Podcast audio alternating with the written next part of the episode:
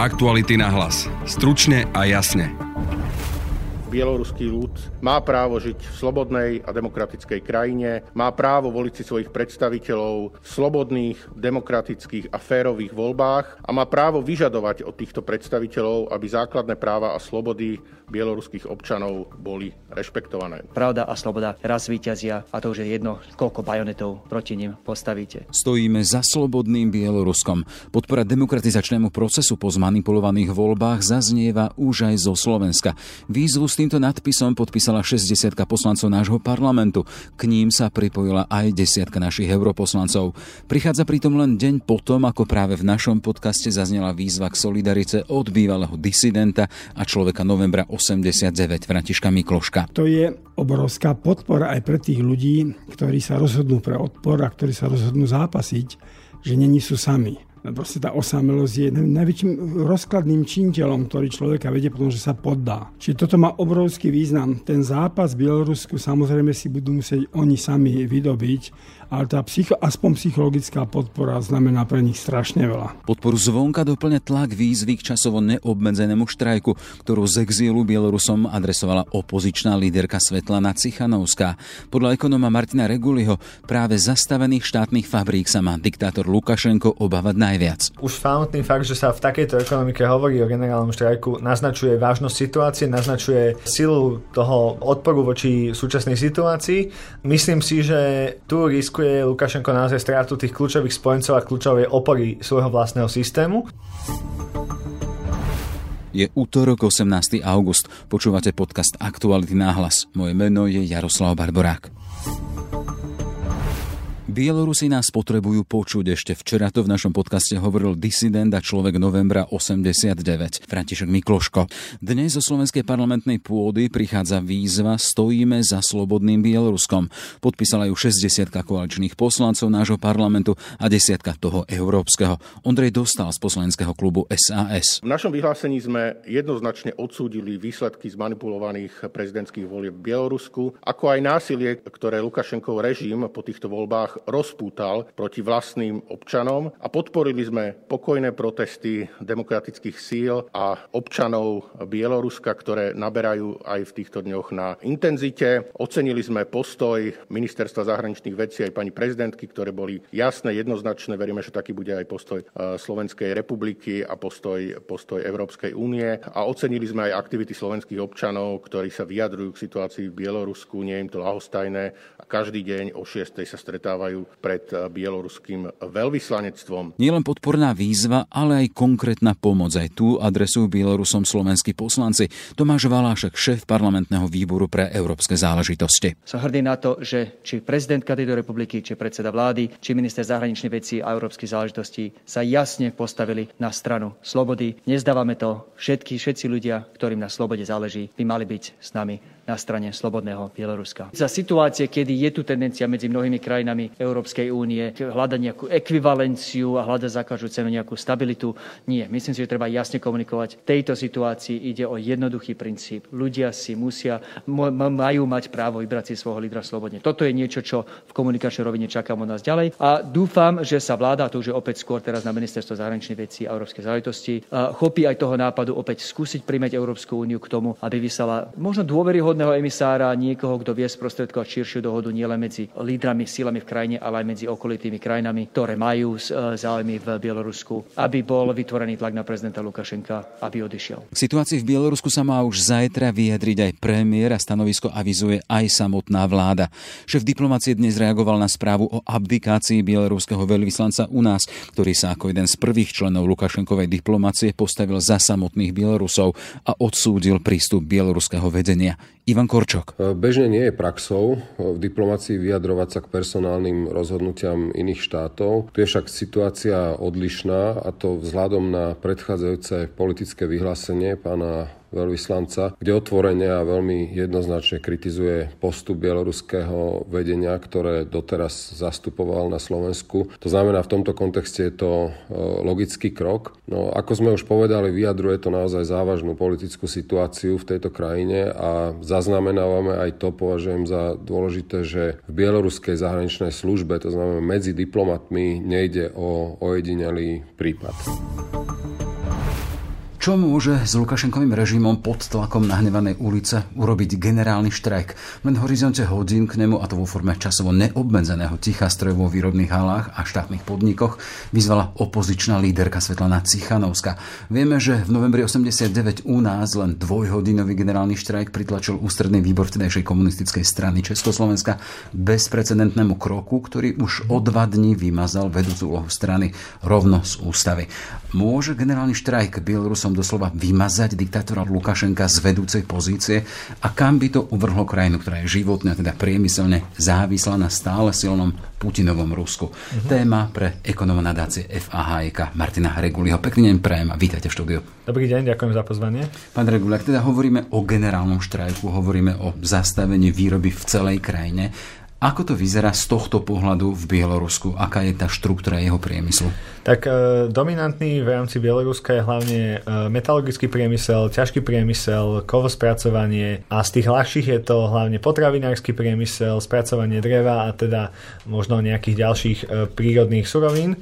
Čiže ide o typy priemyslov, ktoré možno aj na Slovensku dominovali tiež v období teda predrevolučnom alebo teda v prvých rokoch po revolučného obdobia a teda hlavne spracovanie nerastných surovín, a na, ktoré je naozaj napojené čo najviac na to Rusko. Čiže preto je tam aj nejaká tá kontinuita alebo ekonomická spolupráca s Ruskom, pretože neprešla tam nejaká reforma tých, tých podnikov, transformácia, väčšia komercializácia tej výroby pre nejaké povedzme spotrebiteľské oblasti alebo spotrebiteľskú výrobu. Hej, a to nehovoríme ešte o privatizácii. Privatizácia do istej miery nastala začiatkom deväťdesiatych rokov, ale po výhre Lukašenka v deväťdesiatom štvrtom sa to, tento proces zvrátil až do tej podoby, že osemdesiat percent podnikov v súčasnosti je pod vedením štátu. Čiže väčšina bieloruskej výroby a produkcie vzniká v štátom riadených podnikoch a keď sa zasa vrátime k tomu, že je tu výzva na generálny štrajk, keď väčšina tých mm-hmm. podnikov je riadená štátom, je riadená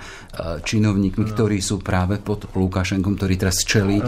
tlaku. Má to nejaký vplyv aj na to, teda, že úspech, neúspech samotného generálneho štrajku v takejto ekonomike? Myslím si, že už samotný fakt, že sa v takejto ekonomike hovorí o generálnom štrajku, naznačuje vážnosť situácie, naznačuje silu toho odporu voči súčasnej situácii.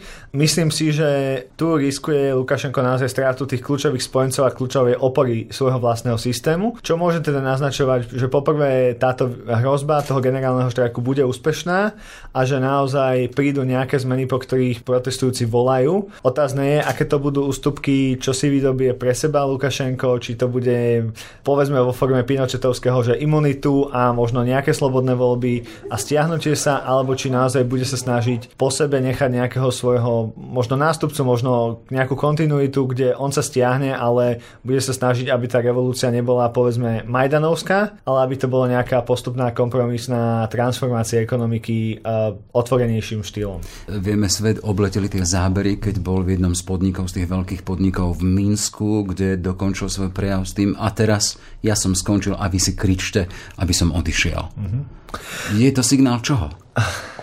Je to signál podľa mňa únavy systému, únavy režimu, takej situácie, aké sa na, nachádzal bez nejakej súťaže o povedzme získavanie podpory, kde naozaj Lukašenko nemal výrazného oponenta za posledných dvadsaťpäť rokov, podľa všetkého voľby boli neférové a povedzme, že možno zmanipulované, do akej miery to je samozrejme otázka, ktorú nikto nezodpovie a myslím si, že preto nemal Lukašenko spätnú väzbu od ľudí. A toto naozaj sa teraz dostalo do tej úrovne, že ľudia už v podstate nemajú iný spôsob, ako ten svoj nesúhlas s režimom a so situáciou, v ktorej sa ocitli, prejaviť inak ako generálnym štrajkom alebo teda protestami na ulici. Hey, vráťme sa znova k tomu veľkému podielu štátnych podnikov. Mm-hmm. Hovoríme, že osemdesiat percent je v rukách mm-hmm. štátu. Vieme, že asi päťdesiat percent všetkých zamestnaných zamestnávajú práve tieto štátne mm-hmm. podniky a opäť sa vraciam k šanciam generálneho štrajku. Mm-hmm. Sú tam páky na to, aby týchto ľudí obmedzili, aby nešli do ulic, alebo je tá situácia taká, že už tí ľudia cítia v podstate závan slobody a vychádzajú z tých fabrík? Podľa tých informácií, ktoré sme videli, to vyzerá tak, že kritická masa je ochotná ísť aj proti akémukoľvek obmedzovaniu štrajku v týchto štátnych podnikoch.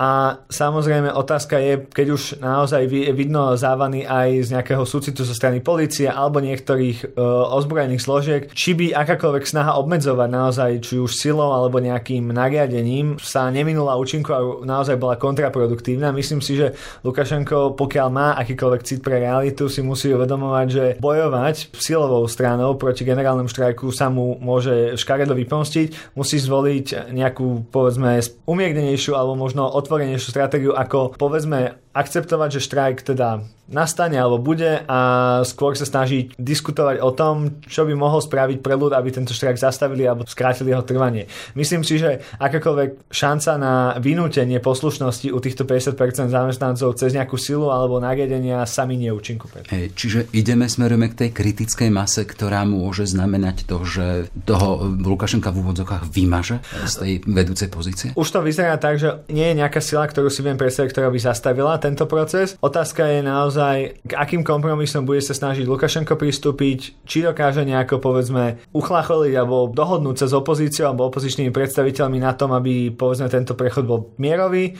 alebo či naozaj to dospeje do nejakej revolúcie, povedzme to tak, alebo teda nejakých konfliktov na uliciach, kde sa to naozaj jemu vymkne spod kontroly. Tie signály odtiaľ už prichádzajú, že to je tých vyše šesť tisíc pozatváraných, viem, príklady mnohých zranených, mm-hmm. dobitých ľudí, ktoré v podstate potom vyvolali to, že ľudia začali byť aj nahnevaní. Samozrejme, informácie, ktoré prenikli aj z väzenia, aj z teda samotných obrázkov na uliciach, dávajú náznak, že to je posledná kvapka, posledné to zlyhanie systému, ktoré naozaj ešte viac nahnevalo občanov, obyvateľov, a že už Lukašenko asi vie, že tie dni sú zrátané. Otázka je naozaj, že čo urobí na to, aby minimalizoval prípadné negatíva pre seba ako osobu, aby sme seba zachránil. Je, tie prvé signály prichádzajú, ak pôvodne odmietal vehementne Jasne. opakovanie volieb, teraz mm. povedal teda, že je otvorený, ale predtým musia prebehnúť určité úpravy ústavy a tu môže byť pes zakopaný, že aká zmena ústavy?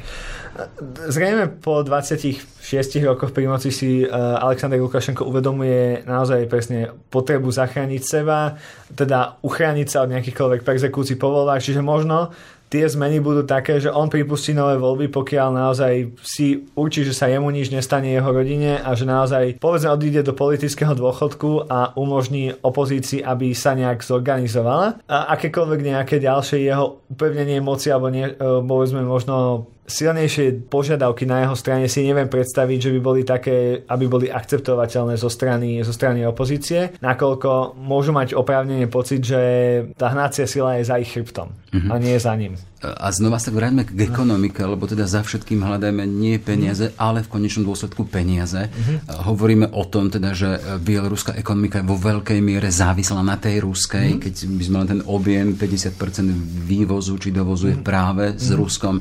Tie ostatné krajiny, Bielorusko či Veľká Británia, sú na úrovni desať, štyri, päť percent uh-huh. či Polsko. Chcem sa spýtať z tohto pohľadu, že kam vlastne smerujú a akú majú budúcnosť Bielorusy z tohto pohľadu, keď tam stále vy si tá silná priemyselná závislosť na silnom Putinovom Rusku, ktorý je podľa tých posledných správ pripravený pomôcť Lukašenkovi. Samozrejme, pokiaľ sa pozrieme na geografickú polohu Bieloruska, je to v podstate na hraniciach s Ruskom a je to, no, povedzme, taká tá nárazníková zóna aj ruskej bezpečnosti a ruskej sféry vplyvu a ekonomicky prepojená teda veľmi silne s Ruskom. Putin si bude snažiť uchovať si nejakú mieru vplyvu, nejakú mieru závislosti Bieloruska od seba. Myslím si, že tie prejavy nejakej ochoty vojensky zasiahnuť by sa mohli naozaj vyšmyknúť do takého otvorenia konfliktu, ktorý by povedzme pripomínal Ukrajinu, ale mohol by ísť ešte o horší stred. Vieme, že práve dnes sa s Putinom stretáva aj nemecká kancelárka Merkelová, čiže tam budú aj diplomatické úsilie o miernenie situácie, predpokladáme. Áno, ale zároveň je treba si pamätať, že teda keďže ide o zónu, takú tú nárazníkovú zónu Ruska, myslím si, že Rusko si nemôže dovoliť prísť úplne o Bielorusko, či už ekonomicky, teda z hľadiska nejakej spolupráce, alebo z hľadiska nejakého, povedzme, príklonenia sa Bieloruska ku zvyšku Európy, či už teda obchodne, alebo aj geopoliticky. A myslím si, že v tomto smere bude sa snažiť Putin buď nejako manévrovať Bielorusko k nejakej forme neutrality, alebo teda možno otvorenejšiemu ekonomickému spojenstvu so Západom, ale s jasným takým tým signálom, že geopoliticky ide o hranicu Ruska, ide o naozaj zraniteľnú oblasť Ruska, ktorú si potrebuje uchrániť podobne, ako sa snažil teda neskôr vojensky si chrániť svoje pozície na Kryme a teda na východnej Ukrajine. Ale znova opakujem, je, je naozaj náročné si predstaviť, že by reálne vpustil tam vojska, ale človek momentálne nevie predpovedať nič. E, tou alternatívou, ako si záchranou no. pre Bielorusov má byť práve Svetlana Cichanovská, no. ktorá podľa tých informácií e, o zmanipulovaných voľbách mala získať nie desať percent, ale nejakých šesťdesiat až sedemdesiat percent z pohľadu jej ekonomického programu. Kam chcela, kam chce doviesť Bielorusko, kam môže doviesť Bielorusko, ktoré stále, opakujem, silne závislé na Rusku. Môže to byť alternatíva smerujúca smerom k Európe? Uh, myslím si, že z hľadiska toho, v akom stave sa bieloruská ekonomika nachádza pri priemernej mzde na úrovni štyristo dvadsať zhruba eur na obyvateľa na mesiac, pri takmer kompletne nesprivatizovanej ekonomike, to primárne, čo môže navrhnúť Cichanovská, je otvorenie ekonomiky, možno nejaké ekonomické reformy a tie základné veci, ktoré sa na Slovensku v Českej republike diali v deväťdesiatych rokoch. Bez toho, aby nejako, povedzme, nasmerovala krajinu na západ, čo z politického hľadiska, ako som vysvetľoval, môže byť veľmi citlivou témou práve pre Putina a práve pre možný strach zo straty, môže ona navrhnúť, že nechceme sa otočiť na západ, ale môžeme chcieť zlepšiť krajinu pre nás, pre ľudí, sprivatizovať, možno liberalizovať nejaké odvetvia a robiť reformy bez toho, aby sme, povedzme, menili geopolitiku krajiny. To je to, čo by bola podľa mňa najbezpečnejšia stratégia pre Cichanovsku, aby naozaj vedela to hrať na obe strany a vedela zmierniť a teda zmieriť obe strany konfliktu, ktoré na jednej strane sa boja, že nastane druhý Majdan, na druhej strane sa boja, že nenastanú žiadne reformy. A myslím si, že táto otvorenosť, základné reformy a, a naozaj tie základné ekonomické zmeny v krajine, ktoré nikdy neprebehli, tak to je štartovacia pozícia, na ktorú sa musí zamerať. A plus samozrejme otvorenosť krajiny a dodržovanie zákona, práva jednotlivých občanov a osobných slobôd. To sú tie základné kľúčové body, ktoré môžu krajinu posunúť ďalej a tam sa už začne diskutovať o jej budúcnosti geopolitickej, ale toto sú reformy, ktoré by mohla spraviť aj s, povedzme, posvetením Ruska, alebo teda s akceptáciou Ruska aj s nejakou podporou západu, alebo teda minimálne asistenciou nejakou. Ne. Vieme, že vo vzduchu visí tá výzva práve z jej strany po tom časovo neobmedzenom generálnom mm-hmm. štrajku. Keby sme mohli uviesť paralelu, mm-hmm. aj my máme skúsenosť, Československo v roku osemdesiatdeväť, novembri, skúsenosť s generálnym štrajkom. Bol len dvojhodinový, ale do dvoch dní znamenal to, že tá vedúca úloha komunistickej strany vtedy padla. Z ústavy do pár dní bola vláda, potom bol nový prezident Havel. Koľko hodín, dní či neviem, týždňov dávate Bielorusku týmto smerom, alebo to nemôžu takýmto spôsobom paralelne porovnávať? Je to úplne iná situácia. Myslím si, že je to v istom smere veľmi podobná situácia v tom, že ide o ekonomický tlak na v podstate absolutistickú, alebo teda nejakým spôsobom diktátorskú vládu, ktorá potrebuje pocítiť ekonomickú silu oponentov, ktorí majú za sebou veľkú časť obyvateľstva a myslím si, že môže to byť naozaj ten spúšťač, ktorý bude koncom cesty pre Lukašenka, ale až najbližšie, povedzme, týždeň, dva ukážu, čo bude tá schodná stratégia, ako z toho výsť naozaj mierovo a priateľská, alebo tá uh, priateľne pre obe strany. Čiže myslím si, že je to efektívny krok, myslím, že bude fungovať, ale znova, otázne je, akým spôsobom sa Lukašenko stiahne, čo príde po ňom a hlavne, aké budú nejaké tie nové strany proti sebe po odchode Lukašenka, že kto, povedzme, jeho nahradí v tej doterajšej kvázi garnitúre a kto budú jeho hlavnými vyzývateľmi aj názorovo, aj e, ekonomicky. Budeme to v každopádne pozorne sledovať a možno po prípade potom v budúcnosti aj sami komentovať. Všetko dobré za taký pohľad na situáciu v Bielorusku zo strany Martina Reguliho z nadácie F. A. Hayeka. Pekný deň pre mňa, všetko dobré. Pekný deň vám a ešte raz ďakujem za pozvanie. Aktuality na hlas. Stručne a jasne. Sme v závere. Aj tento podcast vznikol vďaka vašej podpore, za ktorú sme vďační. Na jeho príprave spolupracovali Tatiana Škultétyová a Matej Dedinský. Pekný deň želá Jaroslav Barborák.